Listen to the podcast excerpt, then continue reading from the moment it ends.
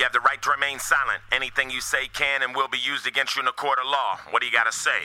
Die Antifa-Nachrichten auf Radio Korax und auch bei vielen anderen freien Radios. Wir beginnen mit einem Bericht von Spiegel Online. Spiegel Online hat nämlich geschrieben, Zitat, Immer mehr Menschen fühlen sich als Weltbürger und nicht als Einwohner ihres Heimatlandes. Da zitiert Spiegel Online eine Studie, die das Umfrageinstitut Globesan veröffentlicht hat. Und wenn man dieser Studie folgt, dann haben sich seit Beginn der internationalen Erhebung, das war vor 15 Jahren, über die Hälfte der Befragten eher als Weltbürger denn als Bürger ihres jeweiligen Landes gesehen. Ganz anders sieht das in Deutschland aus, berichtet Spiegel Online. Der Prozentsatz der Befragten, der sich eindeutig oder wenigstens überwiegend als Weltbürger fühlen, sank in Deutschland um 13 Prozentpunkte, liegt bei 30 Prozent. Nur 4 Prozent würden sich eindeutig als Bürger der Welt sehen. Noch weniger seien es lediglich in Russland. So die Meldung von Spiegel Online. Thomas Mann hat das vor ungefähr 80 Jahren schon mal notiert in seinem Tagebuch. Es gibt keine Erbärmlichkeit, zu der das deutsche Talent sich nicht hergibt. So heißt es bei Thomas Mann. Man könnte es aktualisieren und sagen, Deutschland, du bist schon durch und durch ein mieses Stück Scheiße, auch in Bonn. Also in der Nacht ähm, von Dienstag zum Mittwoch gab es gegen halb drei einen Angriff auf unser Büro. Es sind, ähm, also wir haben große Schaufenster im Büro und ähm, zwei große Schaufenster wurden dabei zerstört. Ähm, also es sind vier Pflastersteine reingeworfen worden und äh, vermutlich danach noch zwei äh, Gläser Buttersäure. Soweit eine Mitarbeiterin von Bo Courage in Bonner. Der Verein leistet unter anderem Unterstützung und Beratung von Asylsuchenden und ähm, ja, leistet auch sogenannte Demokratiearbeit und wurde vergangene Woche Ziel eines Angriffs. Mehrere Scheiben wurden eben zerstört und im Inneren Buttersäure verteilt. Ich glaube, es ist genau das, was man damit erreichen möchte, uns Angst zu machen und wir müssen eben zeigen, dass uns das eben keine Angst machen und uns auch nicht an unserer Arbeit hindern wird. Also wir haben jetzt auch sofort äh, unsere Arbeit wieder aufgegriffen, ähm, quasi heute, obwohl das Büro noch nicht bezugfertig war, vor dem Büro einfach uns draußen äh, mit Stühlen hingesetzt und äh, dort unsere Beratung äh, durchgeführt, die wir sowieso jeden generell jeden Freitag machen. Also wir sind erstmal arbeitsfähig geblieben und möchten damit auch zeigen, es geht einfach weiter und wir lassen davon, also lassen uns ähm, davon nicht einschüchtern. Ähm, genau, das ist so unser Motto. Hm. Wie ist denn an sich die Situation für Unterstützerinnen von Geflüchteten? Man hört ja aus anderen Ortschaften, dass die Leute ja ähm, am liebsten anonym bleiben und äh, nicht groß in die Öffentlichkeit treten und am liebsten dann gar niemandem erzählen, äh, dass sie tun, was sie tun. Wie ist es denn bei euch gewesen bisher? Wir direkt vom Bunkrage, wir sind, machen die Arbeit schon recht lange und sind dafür auch bekannt. Von daher, ich weiß nicht, ob ich das überhaupt noch wahrnehme. Also in meinem Alltag ähm, so negative Äußerungen oder so, die, die ich glaube, die ignoriere ich schon mittlerweile, aber die sich engagieren, die also müssen zumindest jetzt im privaten und im öffentlichen Raum also schon immer mal sich mit kritischen Statements auch auseinandersetzen und aber jetzt, dass es äh, körperliche Angriffe gab, davon also ist mir bislang nichts bekannt im Raum Brunner. Durch euer langes Wirken hatte ich immer so, also jetzt so ein Eindruck von mir, äh, das Gefühl, dass ähm, in Borna, was die Stimmung angeht, jetzt nicht ganz so schlimm ist vielleicht wie anderen Orten. Ähm, wie würdest du das gerade einschätzen? Wie ist also, ja, wenn man sich die Situation der Geflüchteten an sich anguckt? Dachte ich auch eine Zeit lang, aber es äh, wird immer akuter. Also wir hatten jetzt erst vor kurzem äh, gab es einen Angriff auf das Deutsch-Arabische Kulturzentrum in Brunner, ähm, wo auch Scheiben eingeschmissen wurde und äh, so eine Art eine blutähnliche äh, Substanz äh, in Beuteln reingeworfen wurden. Das, was halt uns Geflüchtete gegenüber immer wieder berichten, sind so Anfeindungen und ähm, leider gab es jetzt auch wieder einen recht krassen Übergriff, wo äh, ein Pakistaner tagsüber im Zentrum ähm, von hinten angegriffen wurde von vier Männern, jungen Männern ähm, und quasi danach auch ähm, operiert werden musste an, an der Schulter. Und also ich finde, es ist ein krasser Unterschied zwischen Übergriffen auf, also auf Sachgegenstände oder auf Menschen und ähm, ich glaube, das ähm, nimmt gerade wieder zu, dass es, also dass man Gefahr läuft, auch ähm, als Mensch angegriffen zu werden. Ja, ich erinnere mich, im glaube, letzten Sommer hatte Legida ja so eine ähm, Übers Land-Tour gemacht, äh, unter anderem nach Wurzen, ähm, nach Eilenburg und auch nach Borna. Äh, daran anknüpfend die Frage, also was ich jetzt äh, wahrnehme, auch in Leipzig und äh, Umgebung, ähm, dass äh, tatsächlich die Neonazi-Szene gar nicht mehr so, ähm, so, so doll organisiert am, am Start ist, äh, vielmehr sozusagen sich dieses normalgesellschaftliche Klima, also die, ich sag mal, die normalen Menschen, jetzt vulgär gesprochen, sozusagen sich eher radikalisieren und ähm, diese Alltagsdiskriminierung krasser werden und die auch äh, diese Menschen eher bereit sind, die Bürgerinnen eher bereit sind, sozusagen ausfällig zu werden, möglicherweise auch gewalttätig zu werden. Merkt ihr da in Bonner sozusagen so ein bisschen so einen Paradigmenwechsel? Also es gibt schon eine krasse Radikalisierung auch von Seiten der Bürgerinnen, ähm, aber jetzt auch gerade dieser Anschlag, der hat uns, ähm, also wir haben auch viel ganz viel Support aus, aus Bonner erfahren, also was, was mich ähm, positiv überrascht hat, wo halt Menschen auch das erste Mal so ein klares Statement abgegeben haben, die sich jetzt vielleicht in der Vergangenheit da sehr zurückgehalten haben. Bei der letzten Nazi-Demo, die im März war, da waren meiner Ansicht nach auch sehr viele Bürgerinnen und Bürger aus Bonner, die sich dem angeschlossen haben. Es polarisiert irgendwie die Gesellschaft in Bonner, ich glaube wie überall auch. Also es, ähm, die einen, die radikalisieren sich immer mehr und die anderen also es gibt halt irgendwie keinen dazwischen, habe ich das Gefühl. Das sagte Sandra von dem Verein Bon, bon, Courage, der da in Bonner lokalisiert ist und eigentlich auch neue Räumlichkeiten bezogen hat, die gleich mal am Ziel eines Angriffs wurden. In der Nacht vom 3. auf den 4. Mai, also vergangene Woche, wurde das neue Büro von Bon Courage e.V. in Bonner angegriffen. Mehrere Scheiben wurden dabei zerstört und im Inneren wurde Buttersäure verteilt. Bon Courage leistet unter anderem Unterstützung eben von äh, und Beratung von Asylsuchenden im Raum Bonner, also so im Leib Leipziger Umfeld. Die mobile Beratung für Opfer rechter Gewalt hat diese Woche einen Spendenaufruf veröffentlicht. Es wird für die Betroffenen des vermutlich rechten Wohnungsüberfalls am 23. April diesen Jahres gesammelt. In der gerade genannten Samstagnacht traten Unbekannte offenbar gezielt die Wohnungstür einer alternativen Wohngemeinschaft ein. Unter scheiß Zeckenrufen stürmten etwa zehn Angreifer in die Zimmer der Schlafenden und zerrten drei junge Männer aus ihren Betten, schlugen und traten auf sie ein. Ein Punk erlitt dabei blutende Stichverletzungen am Rücken und am rechten Arm. Ein weiterer musste unter anderem mit diversen Hämatomen an der rechten Gesichtshälfte stationär im Krankenhaus behandelt werden. Ein Skinhead wurde zudem mit Flaschen beworfen und trug unter anderem eine Schulterprellung sowie diverse Hämatome am Kopf und Oberkörper davon. Zwei Frauen, die sich auch in der Wohnung aufhielten, wurden nach Ansage eines der Angreifer körperlich nicht attackiert, erlitten aber einen Schock. Nachdem am darauf folgenden Sonntag ca. 100 Menschen ihre Solidarität mit einer spontanen Demonstration durch die Innenstadt bekundeten, bleibt konkrete Unterstützung natürlich weiterhin notwendig. Benötigt werden ca. 900 Euro, um Anwaltskosten, Instandsetzungs- und Sicherungsarbeiten an der Wohnung und die Kosten der entwendeten bzw. zerstörten Gegenstände, wie zum Beispiel für die Brille eines der Opfer, zu decken. Lasst die Betroffenen nicht auf ihren Kosten sitzen und zeigt den Angreifern, dass sich unsere Solidarität auch anders als nur in Geldspenden äußern kann. Das Spendenkonto, also die IBAN-Nummer, Verwendungszweck und so weiter findet ihr alles online unter www.mobile-opferberatung.de. In den ersten drei Monaten dieses Jahres stieg die Zahl rassistischer Attacken auf den höchsten Wert, der jemals gemessen wurde. Die Zahl rassistischer Attacken auf Wohnheime und Asylsuchende. Nach Angaben der Bundesregierung gab es von Januar bis März 347 Angriffe auf Flüchtlingsunterkünfte. Dabei wurden 40 Menschen verletzt. Im Vergleich zum Jahr 2014 hat sich die Zahl der Attacken damit verzehnfacht. Und auch dieser neue Rekordwert könnte in den nächsten Wochen noch deutlich ansteigen, denn es handelt sich dabei lediglich um vorläufige Zahlen. Wenn man sich diese Statistik mal ansieht, dann sieht man auch, dass die Zahl, ähm, wenn man das bezieht auf die Zahl der Einwohner, dass Sachsen da diese unrühmliche Rangliste ziemlich deutlich anführt. Rechtsmotivierte Übergriffe und Gewalttaten steigen also. Offene Neonazis, aber auch sogenannte besorgte Bürger zeigen sich verstärkt und selbstsicher in der Öffentlichkeit. Es gibt, so muss man das sagen, einen scharfen Rechtsruck auch innerhalb der Parteienlandschaft. Es gibt Parteien wie die Rechte, es gibt den dritten Weg, die ganz offen an den Nationalsozialismus anknüpfen. Neben dieser ganzen Entwicklung gibt es immer wieder Organisationen, die sich dem entgegenstellen wollen, zum Beispiel Exit. Exit wurde vor 16 Jahren gegründet und bietet seither die Chance, anonym und unter professioneller Begleitung auszusteigen eben Exit, auszusteigen aus der rechten Szene. Es gibt 600 Ausstiege seit der Gründung, die Exit begleitet hat. Bernd Wagner ist Mitbegründer der Organisation und hauptberuflich Kriminalist. Seit Jahren beobachtet er die Entwicklung in der Szene, in der Neonazi-Szene.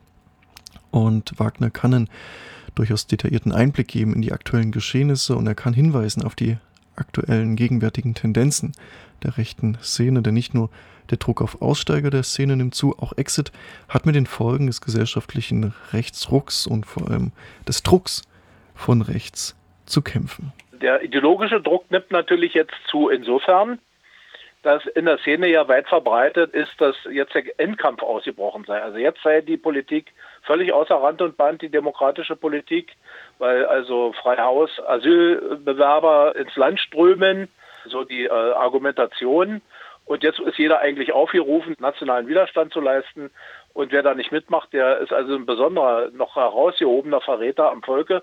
Und das erhöht natürlich den ideologischen Druck in der Szene gewaltig. Das ist ganz klar. Und wer denn da in der Lage aussteigt, der, der kann sich gewahr sein, dass er also nicht nur so läppisch kritisiert wird, sondern tatsächlich auch körperlich angegriffen werden kann, auch seine Familienangehörigen in Mitleidenschaft geraten können. Das ist nicht ganz so ohne.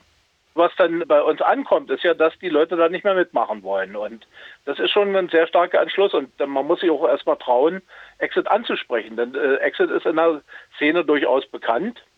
Und äh, wer da anklingelt und das sickert durch, dann gibt es tatsächlich äh, bis zu erheblichen Bestrafungssituationen alles, was da möglich ist. Also da wird richtiger Druck ausgeübt. Man ist dann wirklich das oberste Verräterschwein, weil man im Endkampf der Deutschen um ihre Freiheit und ihre Selbstbestimmung gegen die rassische Überfremdung, um jetzt mal Nazisprache zu reden, äh, die in der Szene üblich ist, äh, dass man da versagt hat und äh, sich dann also einer demokratischen Organisation wie Exit an den Hals wirft. Das wird sehr verübelt. Erstaunlicherweise haben wir folgende Lage, dass das Aufkommen von Ausstiegswilligen kontinuierlich bleibt. Also das haben wir schon seit Jahren. Etwa 40 bis 50 Personen kommen im Jahr zu uns. Das sind meist Leute, die schon eine längere Aktivitätszeit in einer rechtsextremistischen, vor allen Dingen in einer militanten Szene hinter sich haben. Und das ist unabhängig von äh, Depressionsphasen oder Konjunkturphasen. Und in der Tat haben wir jetzt eine ganz bösartige Konjunkturphase. Trotzdem bleiben die Zahlen eigentlich konstant. Woran das liegt, haben wir bisher nicht ganz erkennen können, also nach welchen Mechanismen das passiert. Man spürt in der Tat schon äh, vermehrt Hasstiraden, so die Klassiker, äh, dass man uns bedroht oder auch im Internet Hetze betrieben wird, das kennen wir alles auch. Wir haben auch Angriffe physischer Art erlebt, äh, dass an Autos rumgefummelt wurde, sowas gibt es denn schon. Das sind Sachen, dass, dass man also Erschießungsszenarien durchspielte und, und jetzt in der letzten Zeit, gerade seit dem vorigen Jahr, seit Mitte vorigen Jahres nimmt das auch wieder zu, dass die Leute sich dann in Hass ergießen und auch uns ins Visier nehmen. Also damit muss man nochmal rechnen. Wie gesagt, äh, das gehört zum Arsenal dieser Szene dazu. Also wir machen das kontinuierlich weiter, was wir seit Jahren machen. Wir liegen ja jetzt äh, faktisch jetzt in dem Ansatz im 16. Jahr des Bestehens. Wir haben eigentlich auch so ein kollektives Lernen durchgemacht, dass wir uns nicht jedes Mal von einer neuen Lage umpusten lassen. Ja, Exit hilft bei einem Ausstieg aus der rechten Szene. Ihr Mitbegründer Bernd Wagner erzählt auch mehr zu den Auswirkungen der aktuellen gesellschaftlichen Rechtsbewegung auf das Aussteigerprogramm. Wir kommen hier zu einem selten beachteten Thema. Auch bei den Antifa-Nachrichten, denn immer wieder veranstalten türkische Nationalisten Demonstrationen. Vor allem die Grauen Wölfe sind aktiv. Am vergangenen Wochenende haben sich zum Beispiel in Düsseldorf etwa 600 türkische Nationalisten versammelt und dort auch erklärt, dass sie bereit sind, für die Türkei zu sterben. Der Gegenprotest war zahlenmäßig unterlegen. Und das passiert immer wieder, verstärkt gerade am Wochenende. Abseits dieser Vorkommnisse bleibt da ganz klar festzuhalten, die Grauen Wölfe sind in Deutschland eine Organisation, eine starke Organisation. Es gibt bundesweit über 150 Vereine, die als Ableger der Grauen Wölfe agieren. Oft, und das ist so ein bisschen schon die Analyseebene, spielen Diskriminierungserfahrungen eine Rolle bei denen, die da organisiert sind als graue Wölfe. Je mehr Diskriminierung, so kann man es vielleicht vereinfacht sagen, je mehr Stigmatisierung, je mehr Marginalisierung sie erleben, desto mehr suchen sie eine neue Wir-Identität. Dann treten die Grauen Wölfe-Organisationen auch als Vertreter der Türken auf und demonstrieren nach außen Stärke und Macht, weshalb sie auch in der türkischen Community hier in Deutschland eine gewisse Akzeptanz erhalten. Gerade bei Jugendlichen. Wir hören nun Orhan Saad. Saad ist Politologe und er recherchiert und schreibt und referiert zu deutschem, aber auch zu türkischen Nationalismus. Der Wolf spielt auch eine zentrale Rolle in der Bewegung. Bis heute sind diese Symbolik in der Ideologie eingebettet. Wichtige Kernsymbolik, erste Mal verwendet sie 1912, die Wölfin Asena. Bevor die Türkei, die heutige Türkei entstanden ist, war der Verein Türk Ocağı gegründet 1912. Die Wölfin Asena kommt aus der Ergenekon-Legende. Die Ergenekon-Legende kommt aus der türkischen Mythologie, allerdings in Asien. Ergenekon ist ein Tal.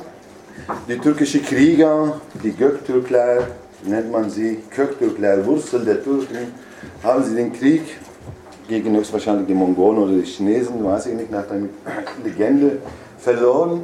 Wir müssen auch fliehen mit wenigen Soldaten und Frauen und Kindern und die, die wussten gar nicht, in welche Richtung sie gehen sollen.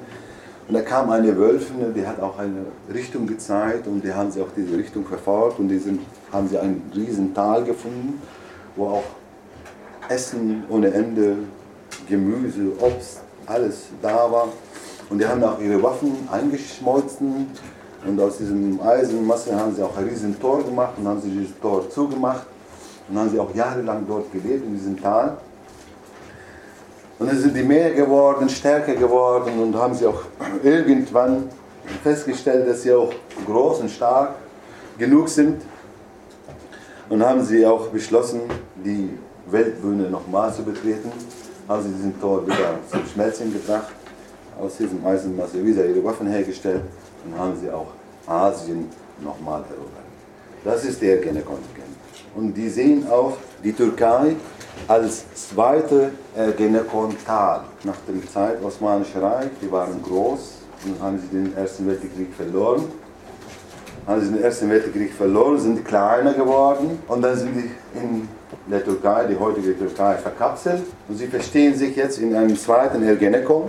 Das heißt, sie werden immer stark, das ist die, das Denke bei denen, die werden stark und groß und irgendwann werden sie auch die politische Bühne nochmal betreten, die Weltbühne nochmal betreten, den großen türkischen Staat Turan gründen. Das ist die Vision, der große türkische Staat Turan. Es gibt immer mehr nationalistische und radikale Jugendbewegungen, sowohl in der Türkei als auch mit Ableger in Deutschland. Osmanlı Ocakları drei Halbmonde, aber grün. Ne? Genau wie die osmanische Armee benutzt hat. Drei Halbmonde. SA-ähnliche, ähnlich organisierte Jugendorganisation in der Türkei. Die haben die Aufgabe, Geschäfts Geschäftsleute, Journalisten, auch lokale Politiker, die AKP kritisieren, einfach zu verprügeln, aber auch in den kleinen Städten Mob mit den Ülkücü, das heißt mit dem MHP und auch die BBB zusammen, Mob zu organisieren gegen die Kurden. Und diese Organisation hat innerhalb von zwei, drei Jahren hat in der, in der Türkei ziemlich große Mitgliedermasse gehabt. Und jetzt, die sind auch in Deutschland. Die fungieren in Deutschland in den Facebook, in den Großeinheitsparteivereinen manchmal in den DIDIB, die Moscheen türkische, des türkischen Staates hier in Deutschland, als Personen. Und sie formieren sich hier in Deutschland und sie werden, bin ich 100% sicher, sie werden innerhalb von ein paar Jahren, in ein paar Jahren sich institutionell etablieren. Sagt Orhan Saad, Politologe, über die erstarkte Bewegung der Grauen Wölfe, der türkischen Nationalisten, auch hier in Deutschland. Und wir begannen die Antifa-Nachrichten in dieser Woche in Borna und wir beenden sie in Bornhagen. Politischer Straßenkampf zwischen Hühnerstall und Obstwiese. 300 Linksradikale ziehen durch das thüringische Dorf Bornhagen. AfD-Rechtsaußen Björn Höcke wohnt hier. 40 Prozent seiner Nachbarn haben ihn gewählt. Also erstmal finde ich es ganz gut, die Dorfbewohner wütend zu machen und irgendwie ja, den besoffenen Männerhorden hier, den Männertag madig zu machen, ist auch eine ganz gute Idee, finde ich. Fast jedes Jahr gehen wir hierher, wollen einfach nur den Vatertag feiern, Papier trinken, wollen einfach nur gute Laune haben, Spaß haben und dann so ein Mist. Das ist ein Witz, das ist echt ein Witz. Hier rüber. Bitte? Ihr armen Ekelknaben. Go straight to hell, also das absolut passende Motto zur Demonstration am sogenannten Herrentag in Bornhagen dass Bodo Ramelow sich mit unendlich vielen Twitter-Postings entblößte und es übrigens auch immer noch tut. dass die Polizei ernsthaft zwei Wasserwerfer, einen Räumpanzer und einen Polizeihubschrauber in Bornhagen anliefern ließ, dass Spiegel TV lieber einen Demonstranten, der sich nicht äußern möchte, anstatt den Pressesprecher der Demonstration in ihrem Beitrag zeigt und dass zu guter Letzt gleichzeitig Linke diese Demonstration als antideutsche Männertagsfahrt diffamieren oder den Imageschaden an der Linkspartei beweinen, beweist, dass die Demonstration einen Nerv getroffen hat, den sie auch unbedingt treffen sollte. Am selben Tag ereigneten sich zahlreiche rassistische und neonazistische Übergriffe. Erfurt. Circa zehn Nazis griffen unter Sieg Heilrufen das örtliche ARZ mit Pfefferspray, Flaschen und Steinen an. Dabei wurden vier Menschen verletzt, zwei von ihnen mit Schnitt- und Platzwunden. Am Akazienteich bei Aachen in der Nähe von Köthen gab es zur Männertagsparty Schlägereien mehrerer Nazis, darunter Köthens NPD-Stadtrat Steffen Bösener. In Halle griffen mehrere Neonazis Frauen mit Steinen und Flaschen an, weil sie Kopftücher trugen. Nur eine kleine regionale Auswahl der Ekelhaftigkeiten des sogenannten Herrentags. Was bleibt, ist himmelschreiende Frustration, ausgelöst durch die Erkenntnis, dass man sich nicht zerteilen und gleichzeitig überall sein kann, auch wenn man das gerne möchte. Eine sinnvolle Intervention in Bornhagen, die aufzeigt, dass Ressentiment und Verrohung nicht an Parteigrenzen Halt machen, die problematisiert, dass rechte Islamkritik, wenn man sie denn überhaupt so nennen kann, eine sinnvolle Religionskritik aus linksradikaler Perspektive erschwert und als kleines Extra noch den Suff einiger unangenehmer Gestalten versaut, erscheint in Anbetracht der zuvor genannten Übergriffe als ungenügend oder unangebracht. Es erscheint aber nur unangebracht, wenn man diese Dinge gegeneinander auszuspielen versucht, frei nach dem Motto, wärt ihr nicht dort gewesen, hättet ihr dieses und jenes verhindern können. Hätte ich gern, hab ich aber nicht. Ressourcen sind halt einfach irgendwann erschöpft. Sie effektiv zu nutzen und sich Gedanken darüber zu machen, wie man sich gegenseitig unterstützen kann, um sie zu erweitern, wäre natürlich eine sinnvolle Sache. Diese Phrase mit konkreten Diskussionen und Handlungen und sei es bloß in Anführungsstrichen Vernetzung zu füllen, muss nach wie vor die Aufgabe bleiben. Wie soll man sonst bei so vielen Idioten auch anders reagieren als mit Wut und Frustration? Sie wählen die AfD?